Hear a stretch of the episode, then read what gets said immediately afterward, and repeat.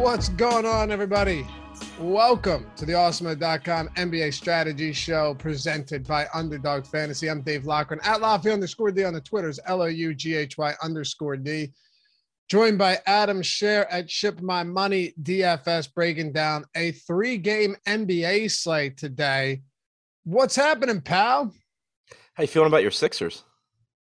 Ah, well, here's the thing. I'm not surprised. Like, am I disappointed by it? Sure. Am I shocked that a Doc Rivers led team is about to blow a 3 0 series? No, I'm not. Do you, do you think they end up losing? Honest opinion.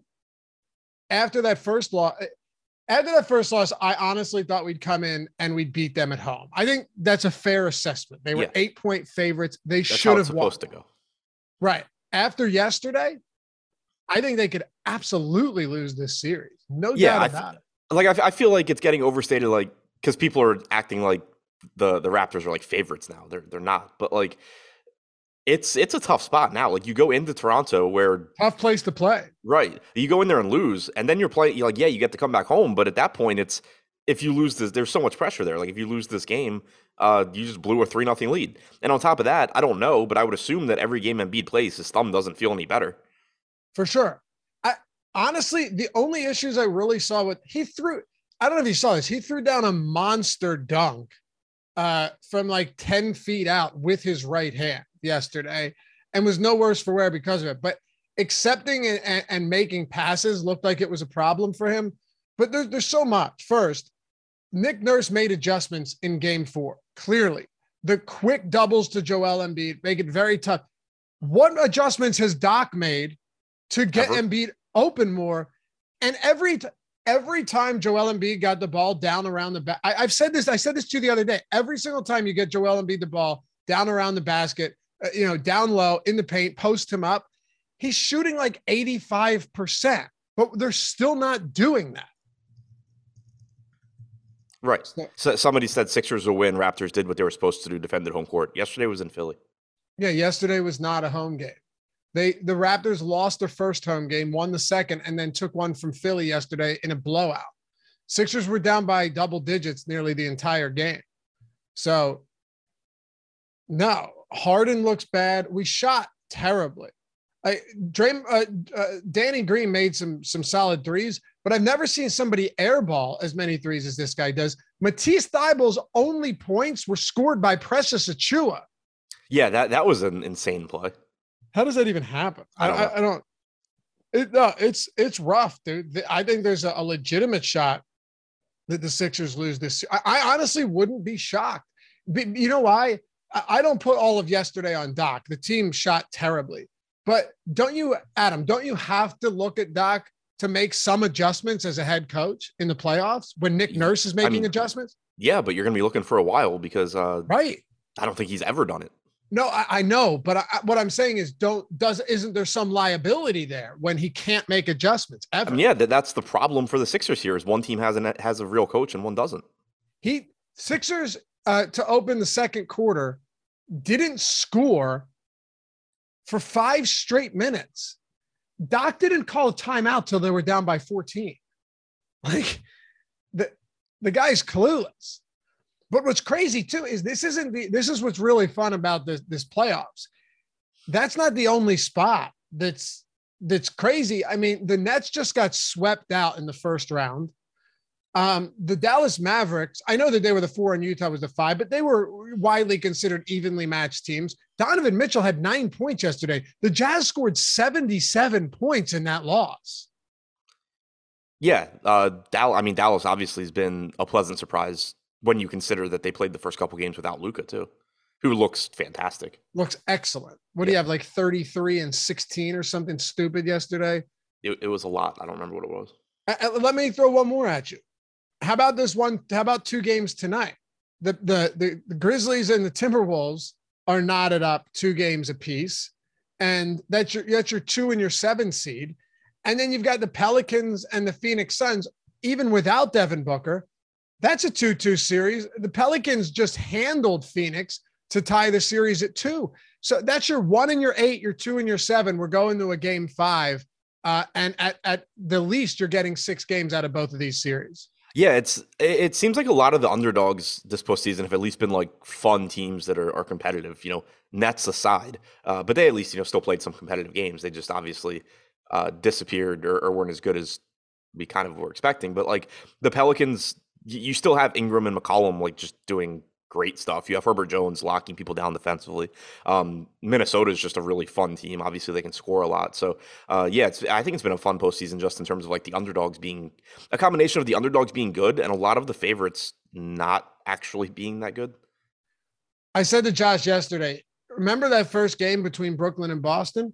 Jayson yeah. Tatum layup, uh, great defense on the Nets' final possession. Uh, Durant's forced to take a bad deep three if the Nets end up winning that game, we could be looking at an entirely different series. I don't know. I mean, Boston was just. I think it goes six. They were so good defensively. And that was another one where like Nash just didn't do anything. He didn't make any changes to get you know, Durant true. better looks. He didn't until yesterday. He didn't do anything really about getting Drummond off the floor. And then like you have Claxton, who's better than Drummond, but then can't make free throws. Uh, yeah, I don't know. I don't. I don't think the Nets were going far, regardless. It's fair take.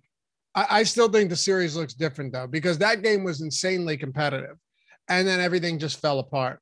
Uh, Sean Dre said Harden is not good. It's not Doc's fault. A lot of these players don't have a mid-range game and can't create off the dribble. Correct, and that's why I said a lot of it isn't Doc's fault. But Doc has made zero. You can't. Not sure earlier said Doc. They're running all the same sets as they did in the first two games. They're, go go and look at this team. Nothing has changed except except Nick Nurse's scheme to defend them, which is working clearly. They can't score points. So, yeah, they're getting some good looks and missing them, but they're also just, I, I don't know, it's, it's rough. But anyway, Miami, uh, Miami advances tonight, eh? Yeah. Who do you got between Memphis and Minnesota? Obviously, Grizzlies six point favorites here. I, I think they get this win and go up 3 2 in the series. Where are you at on that one? Yeah, I would go Memphis here. What about Phoenix and New Orleans? That one's tougher, but again, in, in in Phoenix, you still have Chris Paul. Um, yeah, I mean, I, I would I would go Phoenix, but not super confident. I mean, losing Booker obviously is huge. Yeah, six and a half point favorites at home, so a little bit surprising. You ready to dive into this? I enjoy these playoff recaps. Sometimes you have to do that. You got to spend a few minutes recapping stuff. Um, Jordan, what did you send me?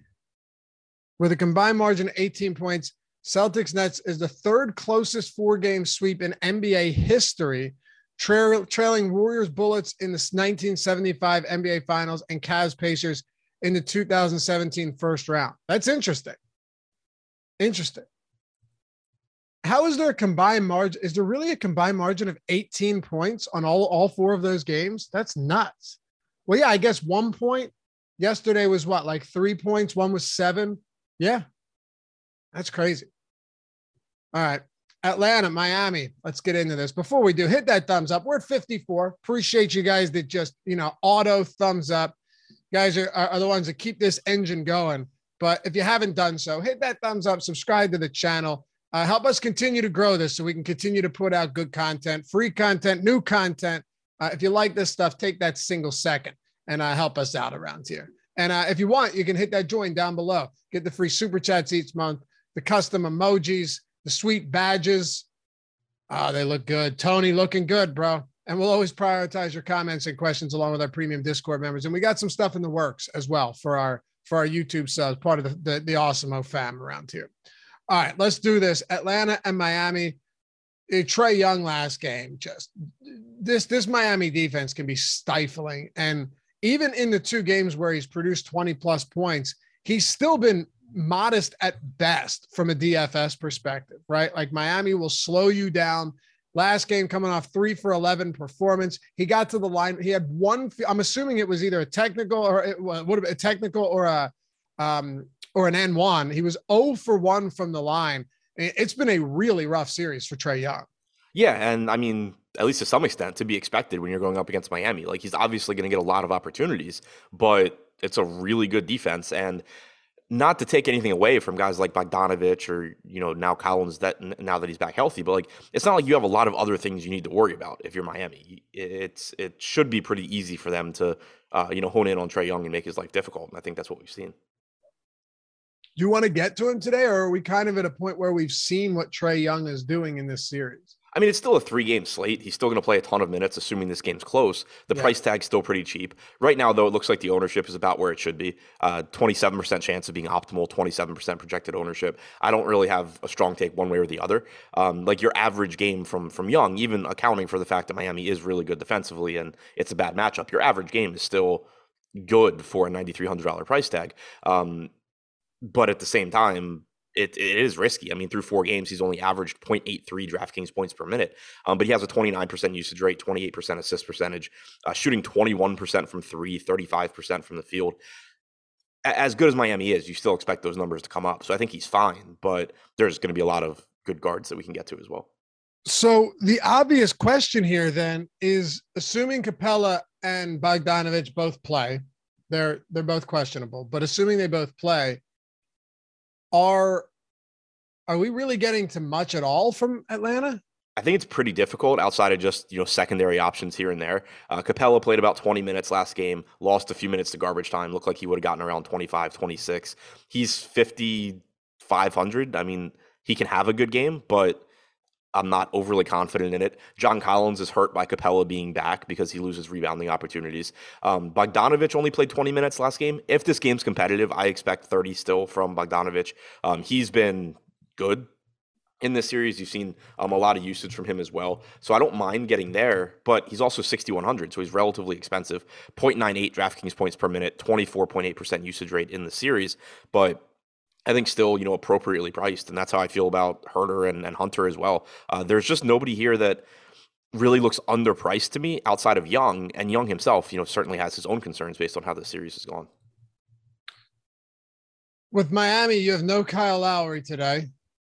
And I, I think this is this isn't one of those we knew from the beginning this wasn't just one of those Spoelstra listing everyone is questionable.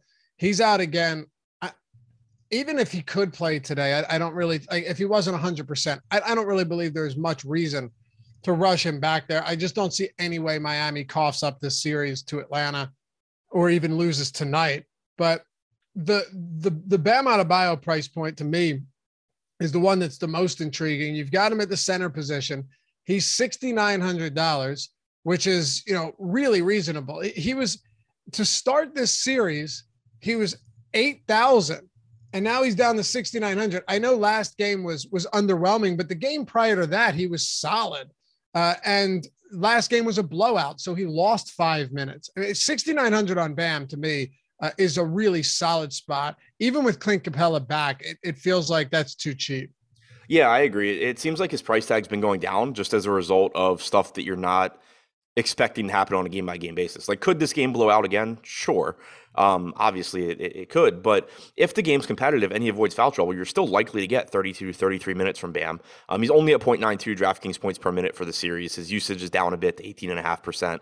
Um, but the, the salary coming down does still make him look pretty good. I wouldn't say that, like, if this were a regular season game and we knew Bam was 100% healthy and you know he had been producing at normal rates, I would think he was like one of the best plays on the slate at 6,900. As is now, I think he's a little bit riskier, but I still think he's underpriced. The rest of this team, so the, the it's so tough to get a good read on on what things look like, but you know a couple of things that Jimmy would have closed this game out, Bam would have closed the game out. What do you think the closing lineup would have looked like outside of those guys? Throw Herro into the mix uh, if if we didn't see a, a massive blowout. So I, I think, I mean, guys like Butler and, and, Bam, I think you can comfortably say would have played more. PJ I Tucker Herro would have closed too. Yeah, like Herro, I, I assume closes. The Oladipo rotation is really interesting because he didn't play basically in the first half until Caleb Martin got in foul trouble. Then Oladipo came in and closed the half. But then Oladipo was, you know, he, he subbed in in the third quarter, played the entire fourth, which, you know, some of that was garbage time. But if you get like if you get Oladipo's intended second half rotation in the first half here, you're probably looking at 20 minutes or so, which could work out at 4,500.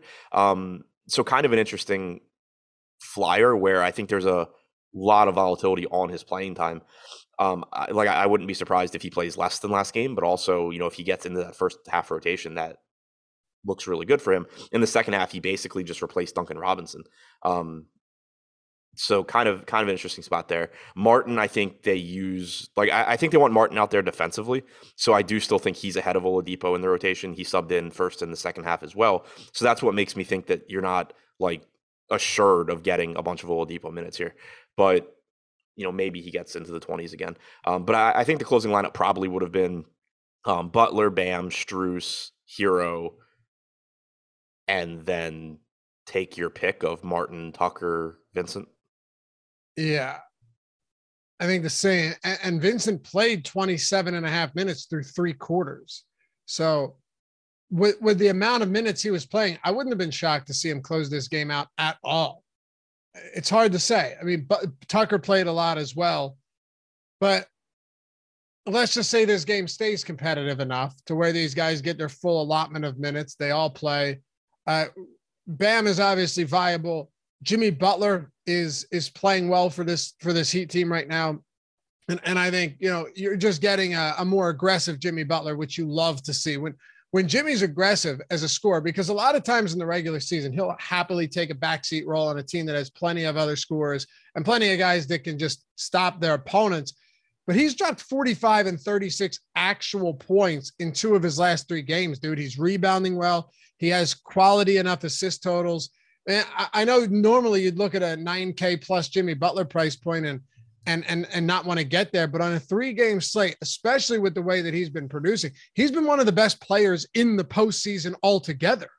Yeah, he's been fantastic. He's at 1.49 DraftKings points per minute, but it's not like part of that is unsustainably good shooting. He's shooting 44% from three, um, but he does have a 29.7% usage rate, 25.5% assist percentage. He's doing everything out there, 12.5% rebounding percentage. Like where I mentioned that Bam's usage is down a bit, that, that's going to Jimmy Butler. And then when you take out Kyle Lowry, you get more assist opportunities as well. So um, I, I do still like Butler a lot. Like when it, it, it, seems weird, but when Butler's 9,200 here and Young is 9,300, I have a hard time not liking Jimmy Butler more, just given the matchups and what they've been able to do through the first four games of this series. Who'd you compare him to? I'm sorry. Trae Young. Oh, I like Butler considerably more than Trae Young. Yeah, and they're basically the same ownership at the same price. Yeah, it's the same player on on paper. Like if you take the name away from it, just look at the price and the ownership yeah, I I love Butler in the spot and just a, a, markedly better matchup as well. How about Gabe Vincent? He he looked like it was going to be ugly early on, but but he ended up coming through at a at a discounted price point. Him and and Strus and a couple of these these cheap guys. I'll throw PJ Tucker into the mix. What type of value do you want to get to for Miami?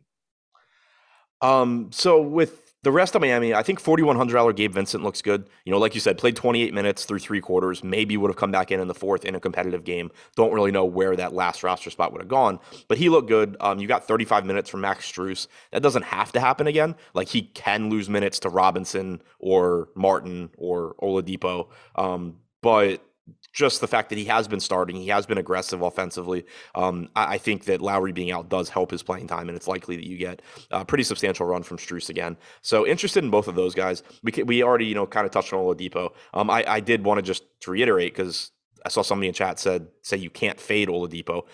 Oladipo, like his range of minutes here is literally zero to like 28, so you you certainly can. Um, he basically played by accident in the first half last game because he wasn't coming in if Caleb Martin doesn't get in foul trouble. Then he got actual second half rotation in place of Robinson, but still benefited from garbage time. So um, Oladipo is a complete wild card right now. Anybody deciding, yeah, Oladipo is a legit part of the rotation, ba- not based on last game, he's not. So um, just be careful with Oladipo. Like the upside is certainly there, but based on last game, um, th- that is not. If you're somebody that was looking for Oladipo to like be a consistent producer or part of this team going forward, last game's rotation is absolutely not what you wanted to see.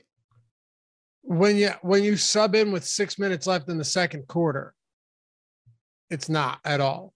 Right. Like Caleb Martin picked up foul number, I don't know, three, two, two or three, and went to the bench. That's when Oladipo came in, played out the half. Um, you know, and then yeah, he subbed in in the third quarter, played the entire fourth, including garbage time. But uh, yeah, like in their first half rotation, Herro, of course, was ahead of him. Robinson was ahead of him. Martin was ahead of him, and then obviously they started Strus and Vincent ahead of him.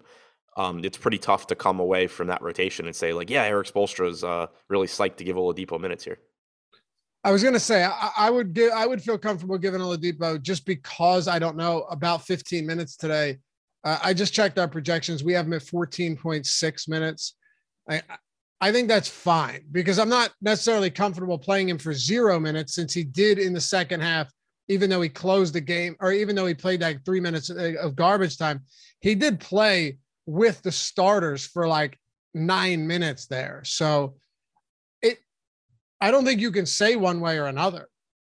Right. Like I, I think the best guess is that Oladipo is probably in the rotation, but for like what what did you say 14 minutes i said 14 um, 15 minutes yeah. yeah. like that that's very reasonable if he plays well he could get more but like there's a non-zero chance he just doesn't play here yeah, like he hadn't been.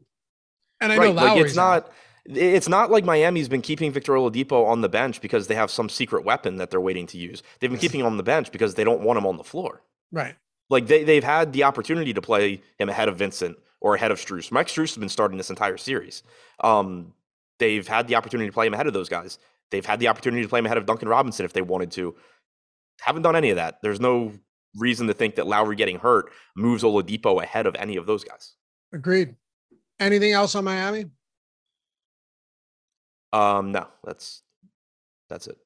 We got free content on we got a lot of free content. Some of these days we just we just roll it all out there for those of you that are looking to get in on some free stuff over at Awesemo for the day. NBA main slate ownership projections are free. You want to follow along with us. You hear us talk about ownership every show. They're over there. You can check them out MLB player projections are also free, PGA golfer projections, NHL top stacks, all of that. And if you're just looking to get in on it, join us over there. Take advantage of all the tools for baseball, basketball, uh, hockey, USFL, F1 now, we everything.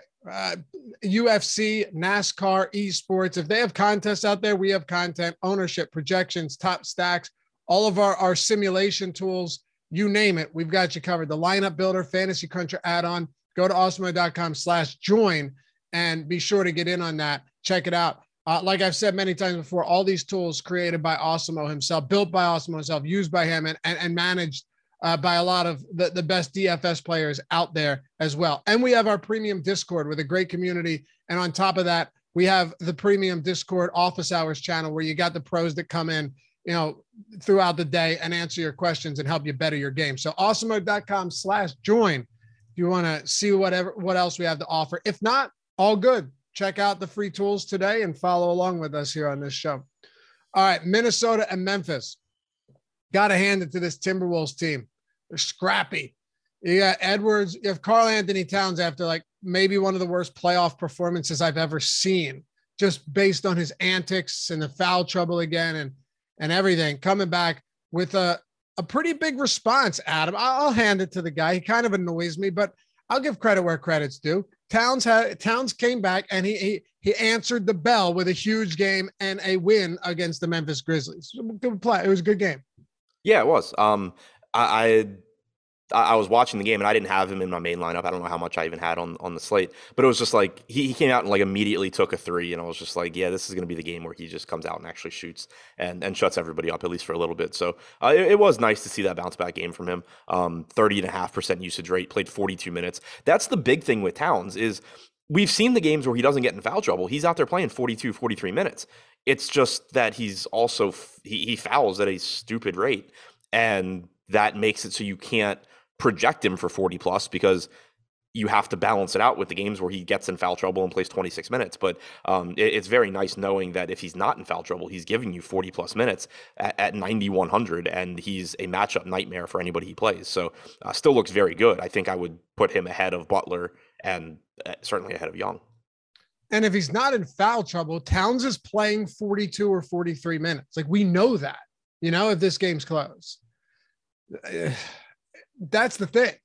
Towns is so volatile because of this this insane foul trouble we've been seeing. But would you not? I'm not saying you're projecting him for 43, but would you not agree that if if you're in a competitive game and these games have been competitive, save for for one of them, Uh, if he's not in foul trouble, he's playing 40 plus minutes. Right, exactly. That that's like it makes it difficult to project him just because he does foul a lot. And, right. That's why I said you can't project him for that, but right. you know the ceiling is huge here.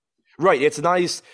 So, like on the other side of this game with Jaren Jackson, something I've talked about with Jackson a lot this year is that there were times, more so like last season and early this season, where it, when Jaren Jackson wasn't in foul trouble, you would get like 36 minutes. And that makes it so like you can deal with the foul trouble because you know when he's not in foul trouble, he's going to play a ton. That's how it is with Towns. Um, on the opposite side, like Ben Jackson moved into this role where like even when he's not in foul trouble, he plays 28 minutes. And then it was just like, okay, well, I'm done playing Jaren Jackson because cool, I avoid yeah. the foul trouble and I get two more minutes. At least with Towns, you avoid the foul trouble and you're getting six minutes more than like his median projection. Yeah, exactly. What about Edwards and Russell, the other two options on this team? You know, you kind of scale down from Towns to Edwards to Russell in price point. They're all a thousand dollars more expensive than the next guy. Uh, but Edwards also has that ceiling that we've seen in these games. You know, even with Towns putting up big numbers last time out, Edwards held his own, put up a strong game. He was great in game one. He was the driving force behind that victory. So he's playing a ton of minutes as well. And then we could talk about Russell, and then we'll get into a couple of these cheaper options. Yeah, I think all four of those guys look good. I mean, Towns to me number one, but 8K for Edwards is fine. Um, in this series, he's averaged 1.09 DraftKings points per minute, 25% usage rate, 37.8 minutes per game. The risk on him is that he is scoring dependent, and in games where Cat plays 42 minutes. Obviously, Cat's taking more usage than Edwards, but um, you know if Cat gets in foul trouble, that's good for Edwards, and then you certainly can just have the game where Anthony Edwards takes over. We've seen that happen plenty as well. So I think that he's um, somewhat risky, but I, I think the upside certainly still there at 8K. Russell at 7K looks fine. Like he's also risky in that you expect him to get less usage than Edwards and Towns. He's at 23% for the series, um, but he's averaging 32 and a half minutes per game, 0.91 DraftKings points per minute. That looks fine. And then as long as Beverley can stay out of foul trouble, He's at um, 0.88 DraftKings points per minute in the series, 32 minutes per game, only 5,600. Um, during the regular season, he was around a fantasy point per minute guy. So I think all four of those guys are just a little bit underpriced, starting with Towns in particular. All right, let's get into to some of the value here.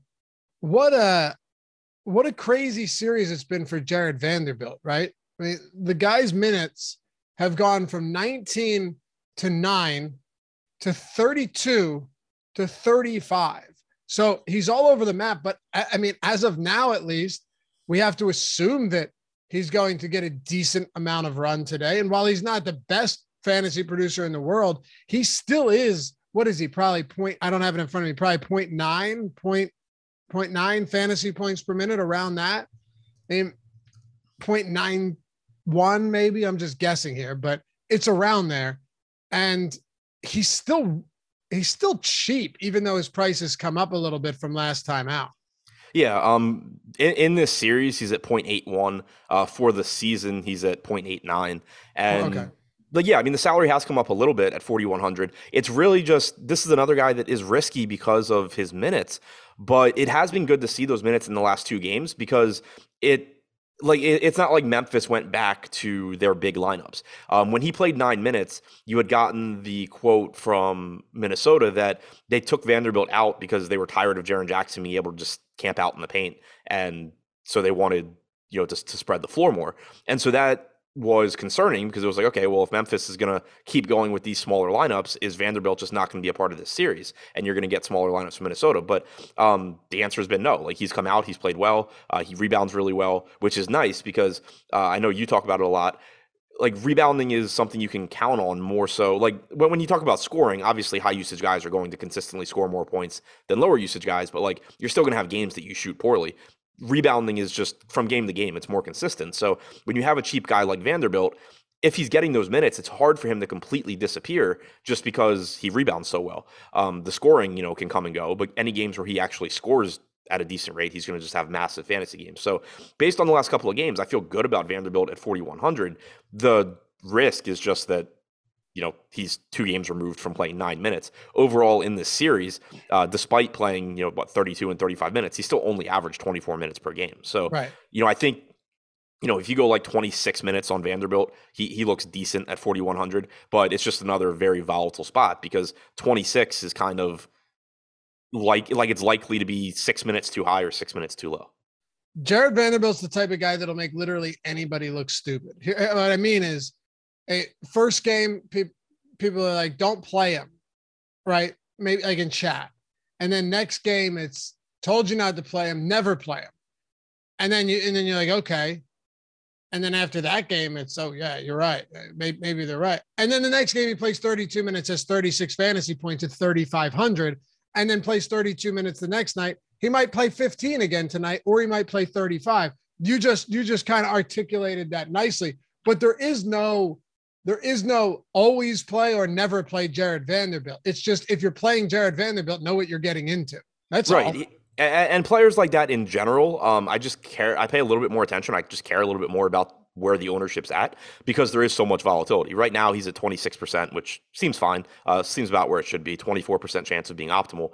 But like the other day, that first game, the, the game after the nine minute game, like that's the ideal time to play somebody like Vanderbilt, even though it's super risky, just because he was like 12% owned. And it was like, you know, I, have no confidence how many minutes he's going to play. But if he plays 24 to 26 minutes at 3,500, he's the best value on the slate at 12% owned. Um, so guys like that in general, the, the really volatile minutes, it's always going to be somebody that I lean kind of towards finding alternatives when they're super popular. And I lean towards taking chances on them when they're not popular.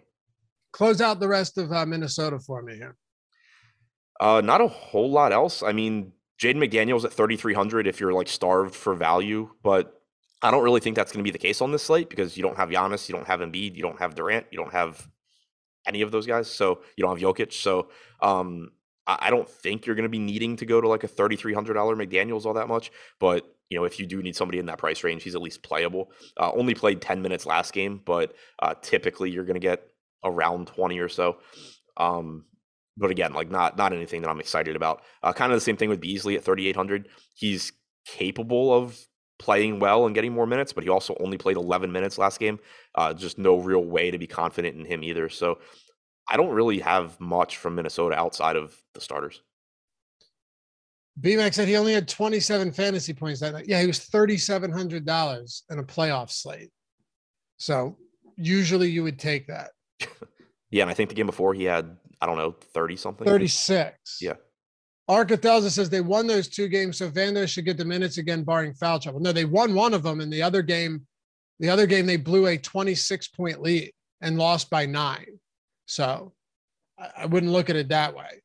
They came back, got, uh, they, they came and got the victory the next game, but the game prior to that, they blew a 26 point lead, and Vanderbilt played 22, 32 minutes. So talk to me about the Grizzlies. Let, us get into this one a little bit. Uh, Ja Morant last game 11 points, but he has been spectacular from a peripheral standpoint. That's what's that's what's been pretty impressive about him in this in this postseason series so far. Look at his assist totals, man 15, 10, 10, 8, rebounds 4, 9, 10, 8. And, and he's not even playing particularly big minutes outside of that one come behind, come from behind win. Yeah, he's at 35 minutes per game um, in the series but he's been really productive and he also hasn't been shooting well. He's shooting 27% from three, 40% from the field. Um, hasn't been getting a favorable whistle, at least in the games I've paid attention to. Um, just getting destroyed inside and not getting calls, but still getting it done from a fantasy standpoint. 1.45 DraftKings points per minute, 28% usage, 12.8% uh, rebounding percentage, 47.5% assist percentage. $9,900 price tag is a little bit of an issue, not because of anything to do with Morant, but just because he is a he's more expensive than Butler and Young and Towns. It's just going to make it a little bit, you know, all that more difficult to get to him. But it should also drive down the the ownership as well because he's just not going to project as quite as good of a value. So right now we only have him at 23% compared to like 30% for guys like uh, Young and, and Butler. So I do like Morant quite a bit in tournaments. Uh, you are sort of overpaying a little bit just because of the price tags on other guys, but uh, he's getting it done in a big way without even shooting particularly well. Yeah, he is. And the rest of this team, that's the only thing about about the Grizzlies that drives me nuts is just the playing time. I mean, Tillman starts last game. He had two fouls. He left early, didn't he? Didn't he get hurt? I thought he got hurt. Maybe not. Who? He might have fouled. No, I'm sorry. I, am sorry. It wasn't him. Uh, Ziaire Williams at one point left that game. Tillman Tillman didn't, but Tillman was in a lot of foul trouble, played 16 minutes. Morant played 34 minutes, Adam, in a game that they lost by one point, just throwing it out there. Uh, Dillon Brooks played 34. Jaren Jackson played 23. Desmond Bane played 35. Brandon Clarke played 29, somewhat a result of, of Tillman, but that's the only thing that sucks is the is the minutes in a playoff series where you know a lot of teams are going to run these guys for huge minutes. So, do the price tags reflect their playing time enough to where we want to get to a decent amount of Memphis? Would be the question. So one thing with Morant last game, he did lose run in the third quarter because he picked up his fourth foul. Um, okay. Again, just another like, why are we benching point guards for fouls? It's so dumb. Seth um, Curry, Nash, give him credit at least. He put Seth Curry back in there with 3,000 the first half and let him finish it out. Yeah, I mean, it, I, I, don't get it. Like you just decided to play John Morant in a 30, 34 less than 34 minutes in a competitive game to avoid him not being able to play at the end of the fourth quarter. That like, you lost by a point. Right. Yeah. I, I don't. I. Th- that's like the next thing I think that coaches finally figure out. Um, you, are starting to see like a few of them kind of start to get it. Um, I think Minnesota's coach actually. I think it was Chris Finch. I don't remember. There was somebody recently that was just like, when when asked about leaving somebody in, they were like, "Well, if I take him out, then I'm just doing what I'm trying to avoid anyway. So why not right, just leave him in?" Right. Like the, the only argument for it is if teams are attacking them and it's making the defense worse, then yes, fine.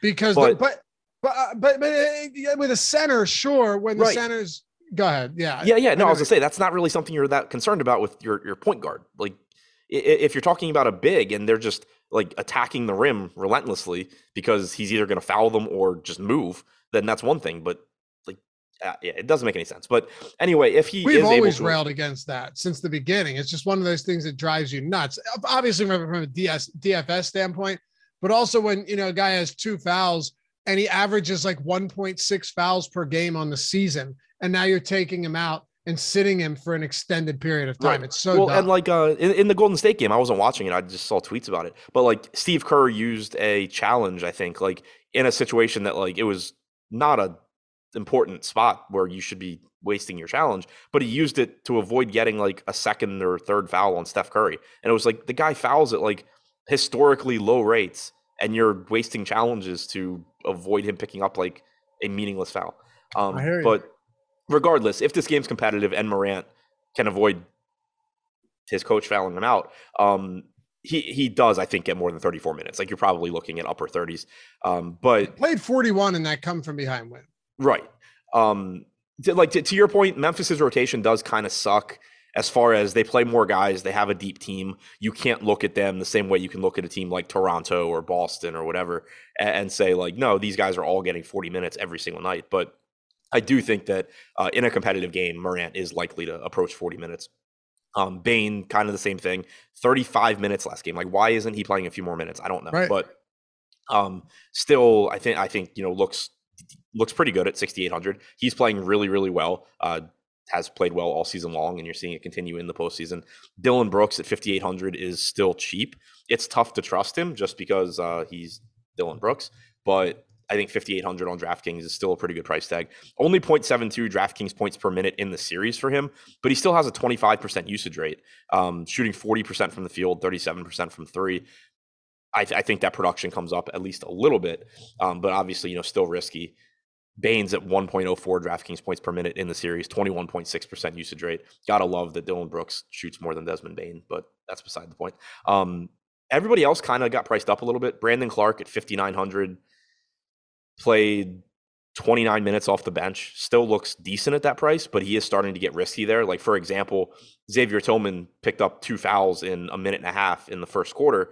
If that doesn't happen, how many minutes do you actually get from Clarke? Because then in the second quarter, Tillman played the entire quarter except for like three and a half minutes. So there's a chance that, you know, Clarke wouldn't have played as much. So I think at 5,900, he's risky, but there's still a ceiling. Jackson is high upside, I guess. But uh, kind of like I was mentioning earlier with Towns, not only does Jackson foul a lot, but you also can't be confident that he's playing a ton of minutes when he does avoid foul trouble because Memphis just runs such a deep rotation. So I think that Jackson's pretty tough for me to prioritize. Somebody uh, screaming at us in chat that Desmond Bane was in, in some foul trouble. he did have he did have five fouls. Right, but it, I know if you look at the fouls though, like his second foul came 10 minutes into the first quarter. His third and fourth foul came 10 minutes about into the third quarter. And then his fifth foul came in his fourth quarter rotation. So he might yeah, have the, lost like he might have lost like two minutes. Yeah, he subbed out for the second foul with two minutes and 30 seconds to go in the right. first quarter. But like he, he didn't get taken out quarter. in the, he didn't get taken out in the third quarter. He didn't get taken out in the fourth quarter. No, he might. I'm saying he might have lost like two minutes or so. Right. Yeah. It's reasonable. You don't need to scream now, fella. Anybody else for Memphis, or you want to keep this one moving? Um, I mean, Tillman at 3,500, I think is still decent as a value, but again, it's just I don't really know how much you need to get there with there not being great payoff or not being super expensive guys on this slate. Um, Tillman played 15 minutes last game, dealt with some foul trouble don't I, I, really don't know how that rotation would have looked. I don't have a good feel for it. I think on average you're probably getting like 16 to 18 minutes from Tillman, which doesn't make me love him. But if you do need a cheap value guy, um, I, I think like if I if I have to go in that price range, I would probably play Tillman before like McDaniels. Okay. Let's talk about the Pels and the Suns actually shaping up to be a damn good series here. Before we do though, uh, hit that thumbs up. We're at 120, not bad, 122, 436 watching we can deal with that on a Tuesday morning for sure. But if you haven't done so, maybe get us to 150. Take a simple second out of your day. If you're on mobile, click out of the chat, hit thumbs up, come back in the chat and hang with us. We appreciate it. And also check out Underdog Fantasy, where if you use the promo code AWESEMO, A W E S E M O, you'll double your first deposit up to $100. They got a lot of great contests for the NBA playoffs. You got the $25,000 uh, Tuesday night hoops contest with 4K up top. If you go to underdogfantasy.com, just click the link in the video description or download their app, however you want to do it, and use the promo code AWESEMO, A W E S E M O. Get a $100 uh, match deposit with double your first deposit up to a $100.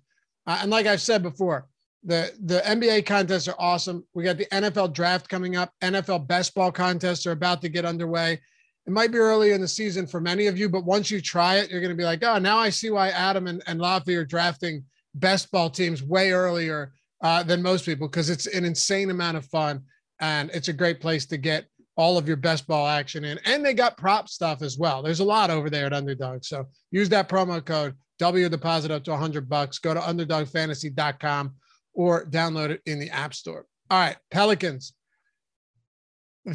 I mean, I still it's crazy because I still view this as a tough def- matchup uh, with the Phoenix Suns defense, but the Pels have done a a particularly good job of, of being able to get points on the board. I, I just want to see. Last I looked at them, the Suns were allowing the highest three point percentage in the postseason.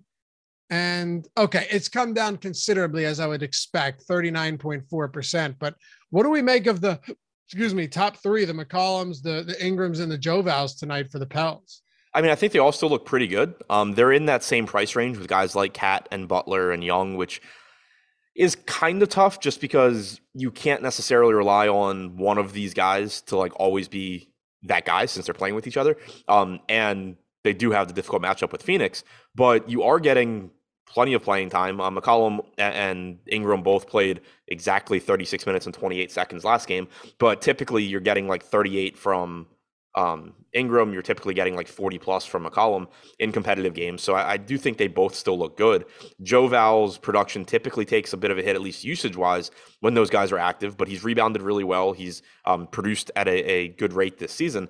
So I think that all three of those guys look good, just not maybe not quite as good as other guys in their price range, but typically that's just going to drive down their ownership too and, and give them more appeal that way. And, and that's reflected right now.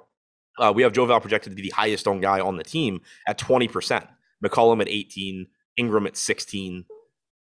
Like on a three game slate, when you're going to give me sub 20% ownership on guys that are that you know ha- have the same have the upside that Ingram and McCollum do. Like for the series, Ingram's at 1.27 DraftKings points per minute, 30% usage rate, 24.5% um, assist percentage in 37.8 minutes per game. McCollum's at 1.15, 28% usage rate, 23% assist percentage in 40 minutes per game. When you compare them to guys like um, Trae Young or Jimmy Butler, when you look at the rates, um, usage rate is is pretty close. Assist percentage is comparable to Butler's. It's it's less than Young's, but you know, not facing Miami either. So I, I, do think that at relatively low ownership, I like those guys. It's just that if the ownership comes up, like and they start to be similar to guys like Butler, then I would lean towards Butler. How many minutes do you think Joval gets today? Because his playing time kind of has been all over the map. Yeah, I mean, it's kind of tough. I think that like so for 30? the series, he's yeah, for the series, he's averaged 28.8 minutes. He played 32 and a half last game and didn't play at the end. Uh, I think projection wise, 30 makes sense. And then it's another spot where it could easily be, you know, three minutes, three or four minutes high or three or four minutes low. All right. Let, uh, actually, I, I, I, I one point, forgot. sorry, 1.41 DraftKings points per minute for Joval, by the way. It's solid. I mean, it's definitely solid. He's a great per minute guy. He always has been, even back to the Raptors day where there were days where was it Dwane Casey just refused to play him? Yeah. Um, and so one other positive with Joval here that's actually interesting. In the regular season, when he played the games that he played where both of McCollum and Ingram were active, he only had about a 20 and change usage rate. Through the first four games of this series, he's at 25.9%. Um, so you are seeing a bump in usage for him, in addition to the fact that he has a 32% rebounding percentage in this series. It's crazy. And I, I look at the usage for the rest of this team. You know, you got 32% on McCollum or Ingram, around 30% on McCollum, 28% on on Joval, and then it really falls off a cliff. I know Devonte Graham's usage is is boosted a little bit from that one game where he played a handful of minutes and just went on a, a scoring spree. But there's really nobody else here that you're going to get considerable usage from. Herb Jones, you're going to get a lot of minutes from. You're going to hope that he knocks down the few shots that he does take uh, and and plays a lot of minutes again and gives you some of those stocks that you're looking for. As he had five last game, but uh, not a usage guy, not a high usage guy. He was someone that we had been playing because he was affordable and in uh, and playing a lot of minutes.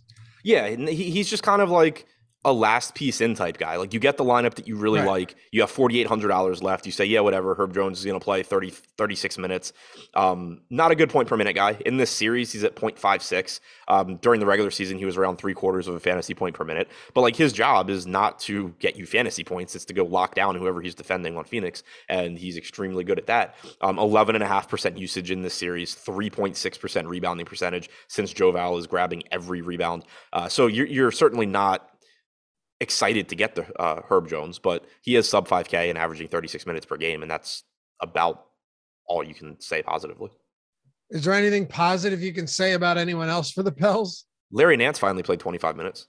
Yeah, that was nice. Yeah, I mean he's 4K. That, that's the kind of guy I don't mind taking shots on in, tourna- in tournaments in the postseason, just because he does so many things well and can fit into so many versions of lineups. Like for example, if the Pels go small, good for Larry Nance. Like if Joval's playing less, Larry Nance can play more minutes. If Jaxson Hayes plays less, Larry Nance can play more minutes. Um, I, I, don't know that there's any reason that Ingram, McCollum, or Jones would play less, um, barring foul trouble or injury. But even if one of them comes out, you can see Nance step up, especially like if it were were Herb Jones. Um, so just his versatility makes it so he can step into to bigger roles, and he's not a bad point per minute guy either. So at 4K, I am kind of interested in Nance, but you know, again, it's certainly not anything I'm I'm overly excited about. As far as the rest of them, um, I think Alvarado, you can make an argument that Nance is a better play than than Herb Jones at, at an $800 discount. He, 0.94 in this series. He's he has a dare I say a higher ceiling than than Herb Jones if he plays 25 minutes again. It's not to say, well, but he hasn't played less than 20 minutes in this series either. And it's not exactly like his usage has been through the floor. He has what, like a 19%, 19% usage rate in potentially 25 minutes as a near one fantasy point per minute guy. That's pretty intriguing at 13% ownership, I think. Yeah, factoring in salary, I think he's very similar to Jones, like in terms of just from a DFS standpoint. Um, because right now we have Jones at 14%, we have Nance at 13%. If you just kind of take what they've done this series on average, and, and, again, that's not the way you project guys, but like it, it gives you just kind of a, yeah. a broader picture. Um, if you take Nance's, you know, 0.94 DraftKings points per minute over 22 minutes, it's basically the same as Jones 0.56 over 36. That's what I'm saying. You know, yeah. so um, yeah, I think from a fantasy standpoint, they are pretty similar. And I do agree with you. If Nance gets for some reason, if Nance plays upper 20s, like you're getting a good fantasy game almost without a doubt. Whereas Herb Jones can play 36 minutes and give you virtually nothing. Didn't Herb Jones play like 40 and have didn't he have recently? What did he play? 40 and had 18. So yeah, 31 had 10. It's it's doable. Herb Jones, if anyone can do it, Herb Jones can.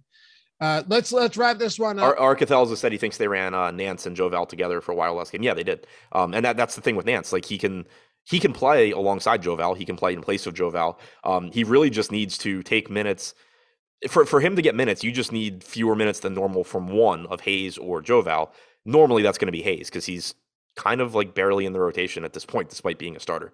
Um, I, am kind of I kind of don't know why they don't just start Nance, but that's beside the point.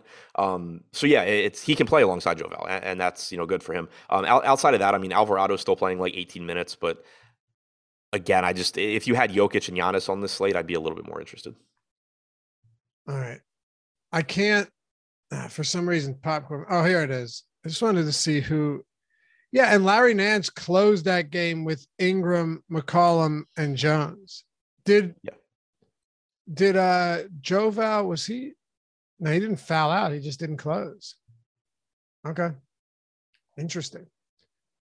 Let's um oh no, my fault. That was two games ago. I, I didn't get it. I, no, it was, he closed last game. Yeah, but I was looking at I the game I was looking at was from was from two games ago. Oh. Yeah, because I was saying Nance did sub in for Joval with 422 left in the fourth. In last game too? Okay, yeah. so it was just want to see here. Alvarado, McCollum, yep, Ingram, right. Jones, and Nance. So it would have been the same thing that they did the previous game. Wow. All right. Chris Paul. It's funny. I because I, I, was uh, higher on Chris Paul than I was on Trae Young last game. So I see that Trae Young game and I'm thinking, okay, I mean, this, what can go wrong? Chris Paul just can't be awful. Granted, he still had like almost twice as many fantasy points as Trae Young because Trae Young was was off. Well, he had 10 more. But man, dude, Chris Paul, you talk about just an underwhelming performance, completely lifeless. Four points on the day in that loss. Yeah, uh, 14% usage rate in that game. Very surprising. It's crazy too because the game prior to that he was excellent. Right, they get the win, 28 points, 14 assists, 40 minutes, and I don't necessarily know what to expect from Chris Paul at this point, but at 9K, how does he stack up against all of the other guys at a similar price range? It, it's tough. Like I'm really surprised by how last game went, and I had mentioned um, when Booker went down that my one concern was that even though that does typically mean more rates for Paul, it also means that Herb Jones has nothing to do except annoy Chris Paul, basically. Um, so I, am not like I'm never gonna just not play somebody because of an individual defender, but um, from an efficiency standpoint, at least, and you know, kind of a, a path to least resistance, you would like Booker out there to draw attention away from Chris Paul. But I do think you get a bounce back game. Um, he's just too good, kind of not to have one. Uh, he he gets a little bit of a usage bump without Booker. He gets an assist bump without Booker. I still think he looks good. I, I would put him in that same conversation with you know Young and uh, Butler. So we're coming up against this year. We got the MLB strategy show coming up. So let's just talk about the rest of Phoenix and head out for the day. Well, actually, we'll be back later tonight. We got a lot of content PGA strategy show, MLB strategy show, a lot today. And of course, everything we've got leading up to lock for baseball and basketball later in the night. Round out the Phoenix Suns for us Cam Johnson, Bridges, Crowder, DeAndre Ayton at 7,900, and anybody else I haven't touched on. Yeah, so I think Cameron Johnson looks like one of the better sub 5K values today. Uh, same price point as Herb Jones, but somebody that averages around 0.9 DraftKings points per minute. He got the start last game, played 32 minutes, uh, didn't close either. So, I mean, conceivably could have played more. Uh, makes him look like a, a, very good value, I think. Mikal Bridges is going to play a ton. He's only 5,700. DeAndre Ayton at 7,900 looks okay. I think I would rather get to Joval, though, just given the uh, rebounding abilities and and the increased usage for Joval. But um, Ayton still looks fine. Should see a little bit of increased usage with Booker out, especially if if they're going to try and take away Chris Paul. So um, I, I, think Ayton and Bridges look fine. I think Johnson looks like a good value. I like Chris Paul. Uh, Jae Crowder, Landry Shamet, kind of just last guy in like dart throws. I, I think it's kind of crazy. Listen to the fantasy point per minute for those guys this year or this this series. So not your Booker, Ayton, or Paul. Bridges 0.69, Crowder 0.64, Johnson 0.64, Landry Shamet 0.49, Cameron Payne 0.55. Like all of those guys, you're just hoping to catch lightning in a bottle and have them start raining down some threes or racking up some steals for you. Was there a question there? Uh, no, I'm saying oh, it's amazing that all of like everybody, even even if you take Booker off the floor, these guys are still modest fantasy producers at best. Yeah, yeah, it's just kind of none of them have the skill set that Booker does, so it's not like they can really replace them. Like I know the first game Booker was out, I don't remember who it was. I remember somebody in chat saying like, "How do you not like Jae Crowder with Booker out?" And I was like, "Well, what's he gonna do? Like run the offense, become you know right. start creating for himself? Like that's not who he is." Um, so you like you're either gonna get more from Chris Paul, or he's gonna be setting guys up, which means typically an increase in usage for DeAndre Ayton in particular. Um, but it's just like you, you don't get that type of offense from guys like Bridges or, or Crowder. Cameron Johnson can do it a bit, and I think that's a reason he's in the starting lineup now. Um, but it's like an but, equal distribution of of of opportunities going around for Booker from whatever Chris Paul and DeAndre Ayton aren't soaking up. It's not like one of them. It's not like Jae Crowder is going to start attempting nine more field goal attempts per game because Devin Booker's out. Right, exactly. Like he like he's gonna get his extra shot or two. Bridges is gonna get yeah. his extra shot or two. Um, yeah, and I mean, as far as trying to replace him, you know, it's basically like you can bring Landry Shamet in for shooting. Uh, Cameron Johnson offers a bit offensively. If you wanted to go with more Cameron Payne, um, you could try that. He only played like 18 minutes last game, but uh, he was in the closing lineup. But yeah, I mean, there's just nobody that n- n- none of the like n- none of the other normal starters can just like there's there's not one of them that just steps up in the Devin Booker's production. That'll do it.